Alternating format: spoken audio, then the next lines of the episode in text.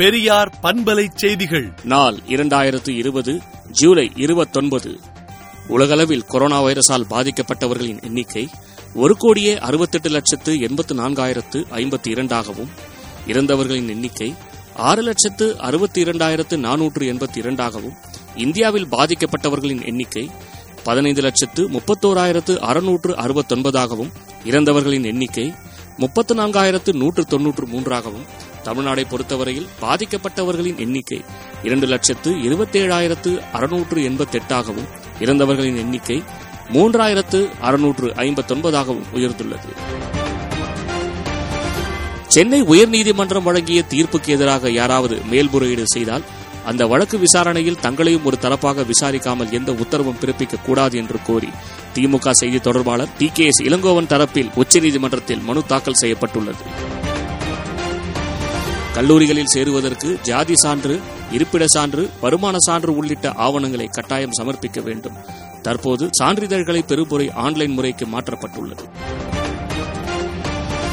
மேற்கு வங்காளத்தில் ஆகஸ்ட் முப்பத்தொன்றாம் தேதி வரை ஊரடங்கு நீட்டிப்பு என முதலமைச்சர் மம்தா பானர்ஜி அறிவித்துள்ளார்.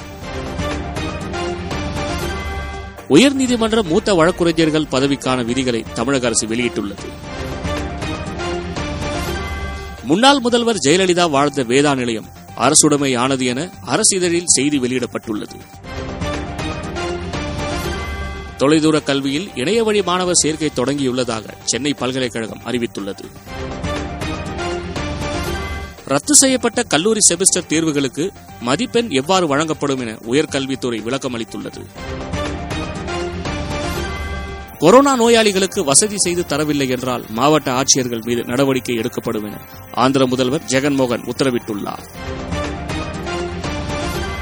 பிரான்சில் புறப்பட்ட ரஃபேல் ஜெட் போர் விமானம் அம்பாலா விமானப்படை தளத்தில் இறங்கியது. மேலும் ரஃபேல் விமானத்துக்கு பெரிய அளவில் வரவேற்பு அளிக்கப்பட்டது.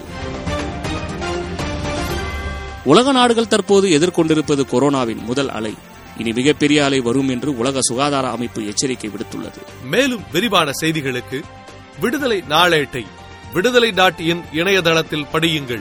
பெரியார் பண்பலை செய்திகளை நாள்தோறும் உங்கள் செல்பேசியிலேயே கேட்பதற்கு எட்டு ஒன்று இரண்டு நான்கு ஒன்று ஐந்து இரண்டு இரண்டு இரண்டு இரண்டு என்ற எண்ணுக்கு பெரியார் எஃப் நியூஸ் என்று வாட்ஸ்அப் மூலம் செய்தி அனுப்புங்கள்.